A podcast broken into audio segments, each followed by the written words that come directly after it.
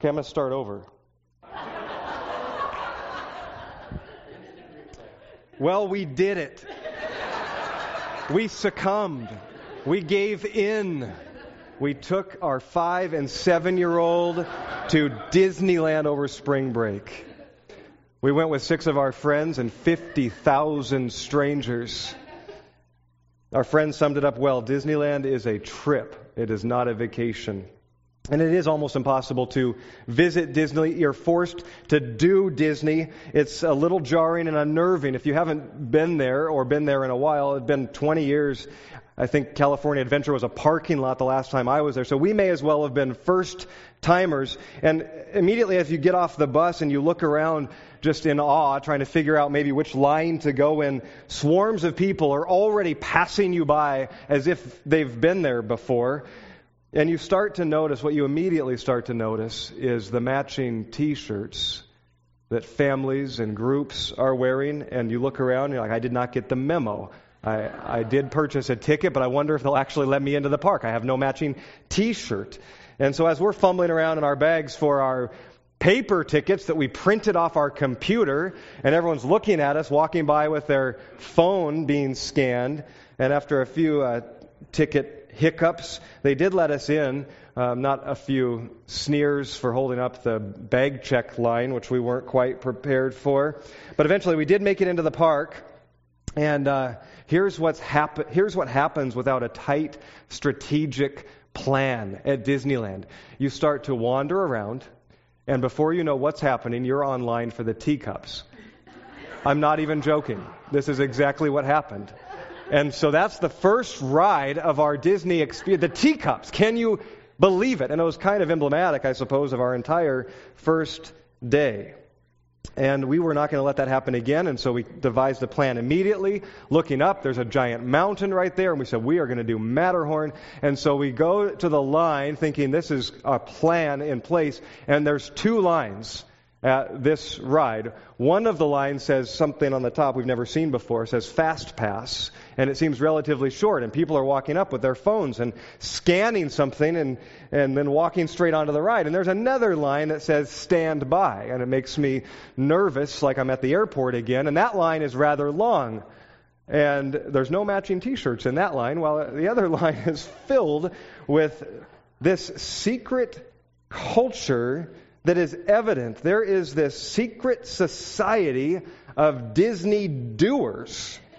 And we were not a part of it. We did not quite fit in, and we were just wondering um, where our place was. So we immediately, sheepishly, went to the nearest park worker, excuse me, cast member, because there are just layers throughout this entire park, and we asked, uh, What is this Fast Pass thing is, oh, that's easy. Uh, I'll show you. Pull up the app on your phone. There's an app. So you, you get it, right? You get it. It's not just Disney, though, is it? It's everywhere in life. Everywhere we go, there's seemingly these secret societies and layers, and then ultimately divisions of whether we fit or don't fit.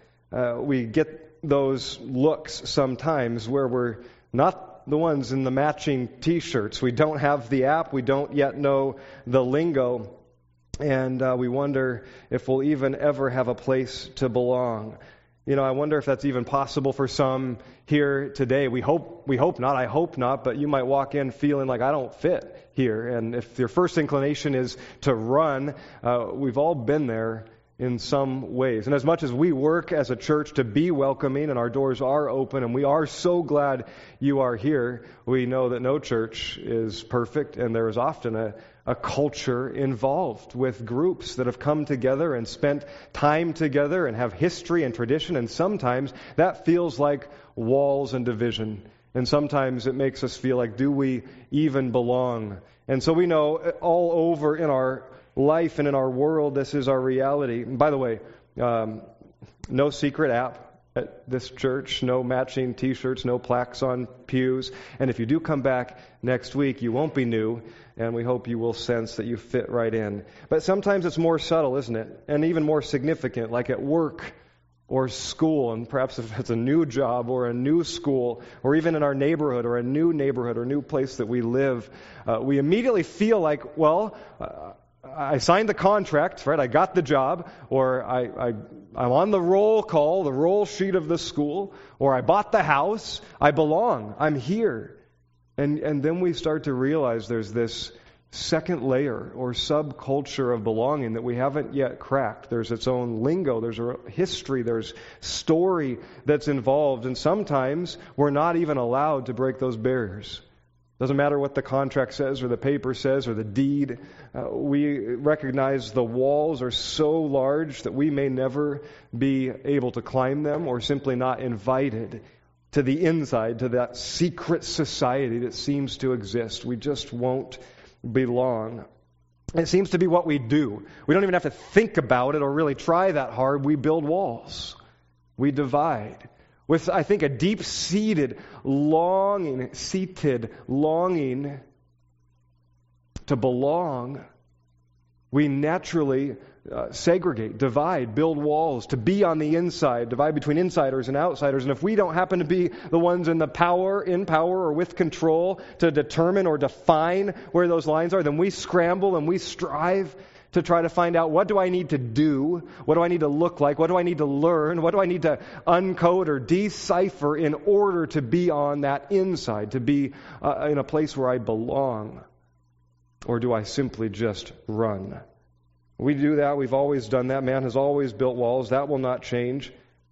Will we fit? Will we belong? What does it take? Now, at Disney, it is fairly simple. You download the app. You, you pay a little bit more money. Big surprise. May as well have just turned out the pockets and opened the bag. There's giant vacuums as you walk into the park, and it just sucks both the money and the life right out of you. No, it is the happiest place on earth he, hear me. I'm glad most of our kids are out of the room. For the rest of you, I apologize partly. You buy a little bit more ticket to get that fast pass, that max pass, and then what you do is you find the people with the matching t shirts and you humbly come, almost bowing to them. Oh, wise ones, would you tell us uh, the secrets? Decipher for us the codes. And most are willing to do so. In fact, um, our ignorance and exclusion from the secret society of Disney doers was so palpable that a family sitting next to us at lunch the first day must have heard us just in our natural conversation. We didn't think we were revealing ignorance at all, but apparently we were because they came over to our table and said, Hi, we're on day five. Can we help? And so we said, of, of course you can help. They told us how to upgrade our ticket so that we could get magic mornings. It's magical to get up an extra hour starting at 5:30 to get into the park. It's just magical. And what you want to do, they said with excitement and still smiles on their faces, you want to put you want to dress your kids in the clothes they're going to wear the next day when you put them to bed the night before. As I looked over to the table and their kids were passed out on the table next to their uneaten lunch, I wondered if they also slept in their shoes. But it is so worth it to be up at 5:30 in the morning to get the first crack at the magic of Disneyland, an extra hour to spend your money. Can I be done with Disney? I don't know if it's going to just continue to pervade this sermon and the rest of my life. But what about what about these other areas of our life where it's not so easy to belong? There's not simply an app or a code to follow or a matching t shirt to get or a little bit more money to pay and you're all in. There's uh, these barriers and layers that we uh, struggle to even figure out behavior, lingo, and again, we may never, even if we can decipher those codes and the tradition and the history, we may never fit. We may never belong. And this is why the gospel of grace is so incredible and so powerful. If you're sitting there wondering, is this is it Easter? Is this an Easter sermon? Where are you going? Where are you going, Pastor? The gospel of grace is so incredible and so powerful. Jesus came to break down walls, not to build them. There's enough walls in our world. There always have been. Men have always built them and always will. This is not meant to be a political statement. Enough division, enough exclusion, enough separation. The gospel according to the apostle Paul in Ephesians chapter 2. If you have your Bibles, get to Ephesians 2. Some of you have already closed them, put them back on the rack, wondering. No, we are going to open God's Word to Ephesians chapter 2. If you, it's that black book there. If you want to use the one in the pew, it's on page 976. Or you can probably get there on an app or just say, hey, Google, get me to Ephesians chapter 2, and you will be right there. If you know me at all, you know I like to preach Jesus from every page of Scripture. You say, we're turning to Ephesians, a letter written by the Apostle Paul years, decades after Jesus was crucified and rose again. So we're not going right to that moment. We're going to a man who proclaims the gospel, proclaims what has been done Right along these themes, this powerful theme of walls being broken down, of division and separation and segregation being broken, of full belonging and acceptance and adoption into God's family for all peoples. That's what Paul is proclaiming. Ephesians chapter 2 verse 11. Therefore remember that at one time you Gentiles in the flesh, that simply means those who are not Jewish by heritage, which is probably most of us in the room, so we receive this. You who are at one time were Gentiles, you're called the uncircumcision by what is called the circumcision, which is made in the flesh by hands. Remember, hear this. Remember that you were at that time separated from Christ, alienated from Israel, strangers to the covenants of the promise you didn't quite fit. You didn't quite belong. You didn't quite get the memo. And you had no hope, and you were without God in the world.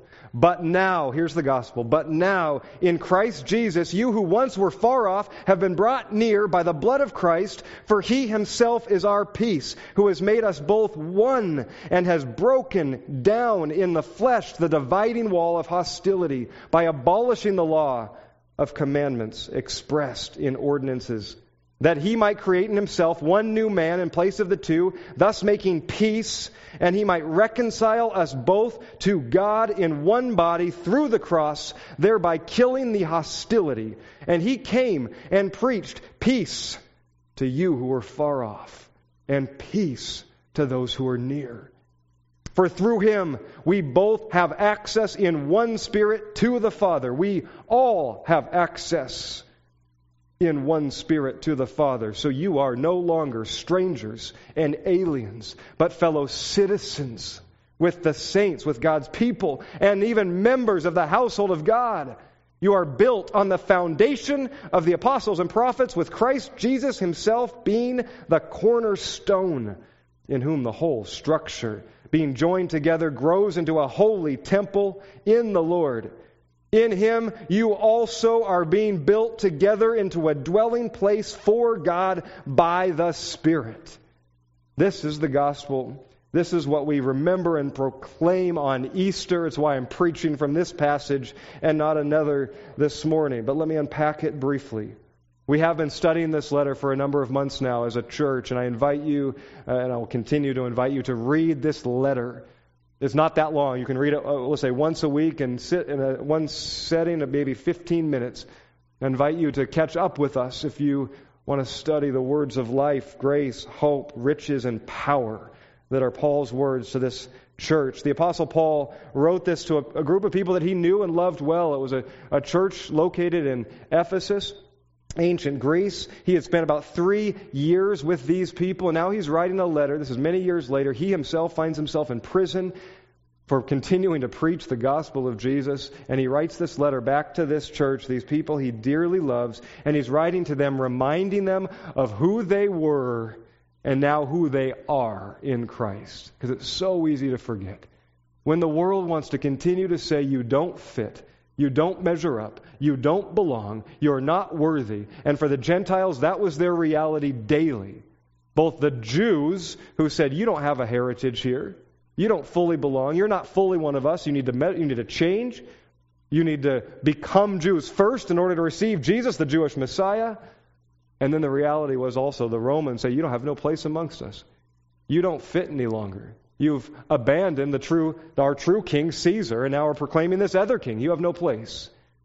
And so it was easy for them to become discouraged and forget, and Paul is encouraging them and reminding them of who they are in Christ because of who God is and what he has done. He's reminding them of the gospel. But he takes them there. He says, Yes, it's true. You were excluded. You were outsiders. You were strangers. All true. But because of what God has done through Jesus, you have been brought in. You have been adopted in. You've been invited in. The walls have been broken down. Here's the t shirt and the fast pass. You're in. Paul was proclaiming the hope that the gospel brings, the hope and the message of Jesus. That every wall has been broken down because Jesus allowed his body to be broken for us. That the division, the dividing walls have been broken and put to death because Jesus was put to death for us. And the walls would never be rebuilt because Jesus rose from the dead, triumphed over the grave, and put to death evil and sin for all time. Though it still is trying to win today, isn't it? And for anyone that flips on the news, and I'm not prone to do that on Sunday mornings, but I have a couple informants to be aware of what's happening in our world. And if you did this morning, you know there was another attack, and over 200 people have lost their life in Sri Lanka. A terrorist attack against three churches and multiple hotels. Evil is still battling to win, though it has already been defeated. And now we are just waiting and longing and groaning for the fulfillment of all that has been done. But Jesus has triumphed. While evil says it is still alive and well, Jesus truly is the one who is alive and reigning over all things. So hear it again. Here again, where the world would proclaim division, where we would wonder if we are excluded and divided and strangers or could ever even belong, could ever measure up, could ever be counted worthy. Hear what Paul says, verse 18. For through Christ we all have access in one spirit to the Father. It doesn't matter if you know the lingo, have the shirt, have the app, have the heritage, the history, the story, the tradition. It doesn't matter what you have done or haven't, who you are or aren't, what you think you know or know you do not know. All because of Jesus, every one of us has access to God the Father through him. Everyone. That's the hope of the gospel. It's what must be continually proclaimed. You say, What's the ticket? How do I get that ticket? There's no ticket. The gates are broken down. There's a person standing there, greater than Walt Disney himself or Mickey Mouse. He's standing there with arms open saying, Come, enjoy. Come, receive. And if we're going to press the analogy, there's no lines to any ride. You can walk right on. But as if that was all we were being invited into, some kind of eternal Disneyland, that falls so far short of what the gospel proclaims. That's just a place to ultimately visit and enjoy. But we are called to relationship. We are called to belonging. We are called to be known as Jesus stands and receives each one and looks into your eyes and sees you and knows the soul that he has created and says, Welcome. I've been longing for you and drawing you your whole life. Come and receive. Come and receive all that I have, the fullness of my inheritance to you. You are no longer strangers and aliens. The world will keep telling you you are. You don't fit. You don't measure up. You don't belong. But in me, and now through faith in me, you have access to God your Father. Come and experience the fullness of life, sons and daughters. I think the power of this, these three pictures, we see citizenship true belonging. We see at the next level membership into his household, that's sons and daughters, children of God, adopted in, a theme that Paul uh, revolves around a lot in Ephesians. And we see even more. Verse 22 You're being built together to become a dwelling place for God by His Spirit, the very temple of God. Because of Jesus, you are seen worthy for God to dwell amongst you. And He is here, dwelling amongst His people today. That's His promise. May we come to see Him and know Him. That's our prayer. But His promise is He is here because of Jesus. He dwells within us. This picture of citizenship, we belong. Now that's just the, the gates are broken down, the, the land is open. We, we, have, we have been invited in by name. But now we are children, sons and daughters. Here's what Paul says in Ephesians chapter 1, verse 4. In love, God has adopted us as sons and daughters through Jesus Christ, according to the purpose of his will, to the praise of his glorious grace, with which he has blessed us in Christ how has He blessed us? Go back to verse 3. He has blessed us in Christ in every spiritual blessing in the heavenly places. Every spiritual blessing. And then, more amazing, we're not just citizens, we're not just adopted sons and daughters, we're made into the very temple of God. In Him, you're being built together to become a dwelling place for God by His Spirit. But for those of you who have lived your whole life, or at least a majority of it, wondering where you belong, not fitting many places at all, moving perhaps from here to there, maybe it was a job or a company that moved you, but in reality, what you know is you were always looking for something that you did not have a place where you truly fit where roots could be established, where you truly belong. For those that have been told or felt like they've been told their whole life, you don't measure up. You're not worthy. You're not enough.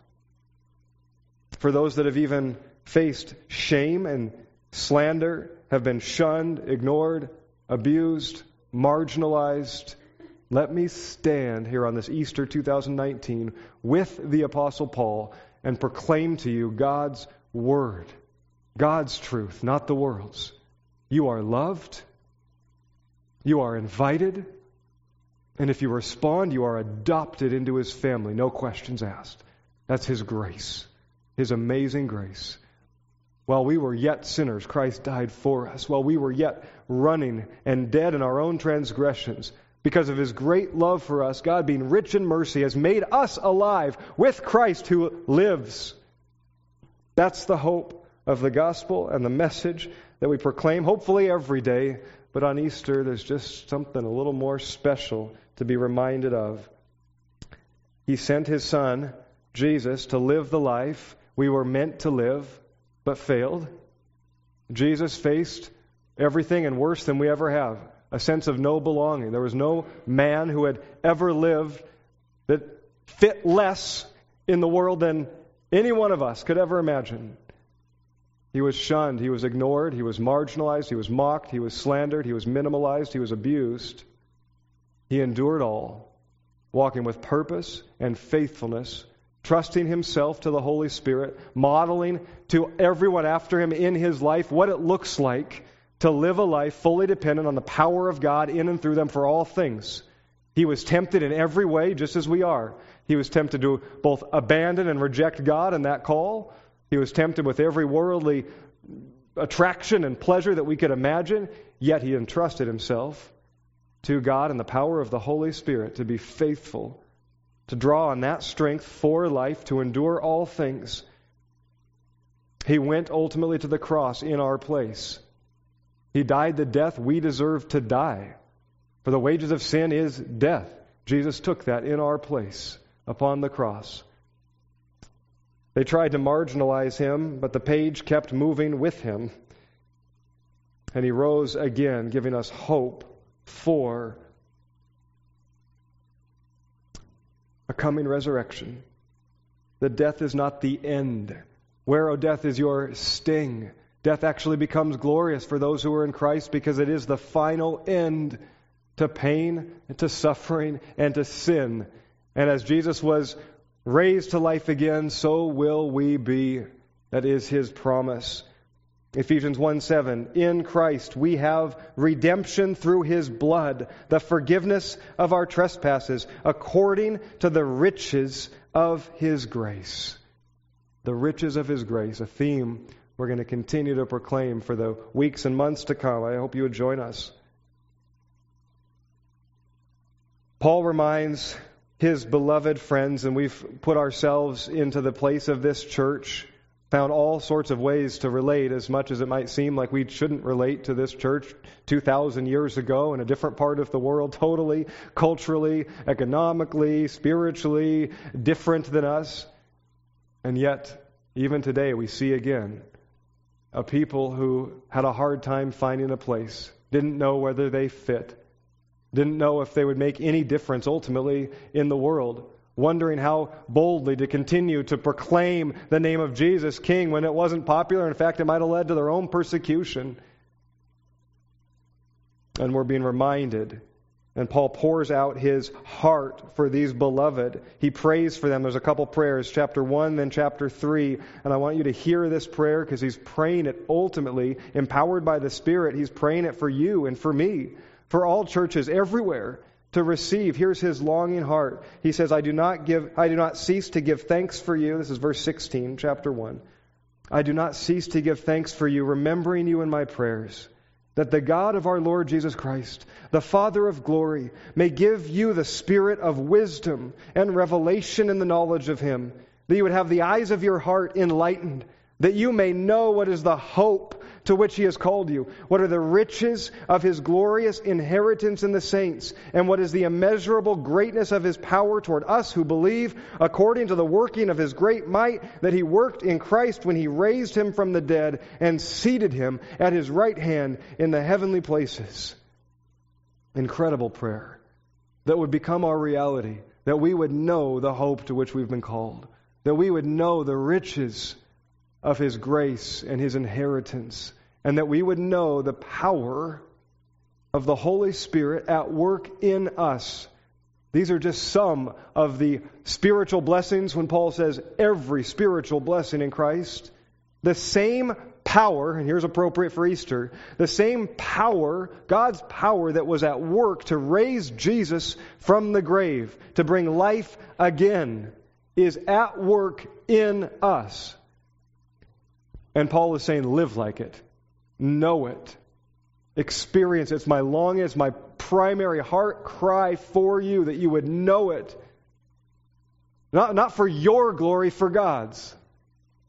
But that same power to renew life again, to restore, to heal, to triumph, to bring freedom, to conquer, is at work in you. That's how dearly loved you are and how desperately pursued you are by this God, this incredible Father. So live like it, Paul says. You have not only, hear this, you have not only been invited in as citizens, you have not only been adopted in to belong as sons and daughters, you have not only been made into a temple, the dwelling of the living God. How could it be more? Ben, you said there were three pictures. We saw them. How could it be more? Because in chapter 2, verse 16, or in chapter 2, verse 6, Paul says, And God raised us up with Christ and seated us with him in the heavenly places in Christ Jesus. Past tense. This has been done. He's reminding the church in Ephesus. He's reminding you. He's reminding me this has been done because of Jesus. You are raised and seated in the heavenly realms. It's not our perspective. We know that. But this is God's perspective. This is your citizenship. This is your place at the table. This is your belonging. You are already seated. It's not just that maybe one day, if we work hard enough and learn enough of the lingo and the behavior and obey enough and pay enough, we will have a seat in the heavenlies. No, that's not the gospel. The gospel is it has been done in Jesus. No more striving, simply receiving walking in repentance, ultimately turning from a life that has tried to earn God's favor and rejecting that notion that we ever can, to simply receive in its place His grace and mercy, that you are loved and that you are pursued. Ephesians 2:18 hear it again. For through Jesus we both have access in one spirit to the Father. And then Paul will say it again in chapter 3 verse 12 in Jesus and through faith in him we may approach God with freedom and with confidence. Thank you, Jesus. We are seated in the heavenly realms. The world will keep telling you you don't belong. You don't have a seat. You're not enough. You're not invited. You won't measure up. It will keep on proclaiming it. Let it. The world is not our home, and the world and men do not define us. God our Father defines who you are. Receive it. Respond to it. Live like it. I invite you to respond to Jesus. That's how we lay out our, our service every time we gather. We prepare our hearts, hopefully, coming from any number of directions in our week and craziness, to have a moment where we can center as we either hear words proclaimed, truth proclaimed over us through song, or we join in that singing. We open God's word to hear from Him, not hopefully just a man, but God's word that would come to us in truth. And then we seek to respond to that. We can simply walk out this door and move into any number of things today, and many of you are probably gathering at various tables. And praise God if you are, worship Him, give thanks, enjoy family and friends. But this table is the most important one. What this table represents of what Christ has done because of who God is, and it reminds us who we are. This deeply loved that His body would be broken on the cross, but would not remain broken that his blood would be shed for the forgiveness of our sins. But life would come to him again, and it is our hope that life would come to us. This table, as much as it says, do so in remembrance, remember who God is and what Jesus has done, we also proclaim. We also look forward to the wedding banquet of the Lamb, the greater feast that is yet to come. It won't just be to celebrate Jesus, it will be with Jesus. Our hope is kindled and renewed we pray. The table is set, the most important table of the day. And even if you came in this morning with no gathering to go to, no table to come around, what I hope you will know now is you have a Father who has drawn you to a more important table, a place to truly belong. Before, before you ever behave, as you come with the smallest amount of faith, perhaps. See, our, our salvation coming to Jesus does not depend on the measure or the depth of our faith, but on the object of our faith. And so we come.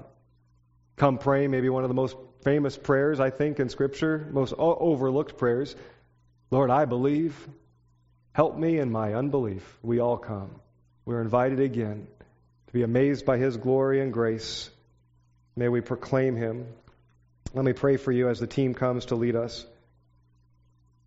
Heavenly Father, we celebrate, especially on Easter. We thank you. We want to celebrate every day and be the same, but we thank you for special carved out times, remembrances. You have ordered things this way seasons and days and calendars. You set your feast for your people the, the first thing on the calendar would be to celebrate the Passover lamb. May that be first in our lives too. The Lamb of God, who takes away the sins of the world, has lived and died for us. We celebrate you today. Draw us near, we pray. I pray a blessing on all who are here, joining with the Apostle Paul, that Christ might dwell in your hearts that you might be rooted and grounded in love, that you would have strength to comprehend with all God's people the breadth and length and height and depth of the love of God, and to know this love that surpasses knowledge, that you may be filled with all the fullness of God. Now, to him who is able to do far more abundantly than all we ask or imagine, according to the power that is at work within us, to him be glory in his church and in Christ Jesus throughout all generations, forever and ever. Amen.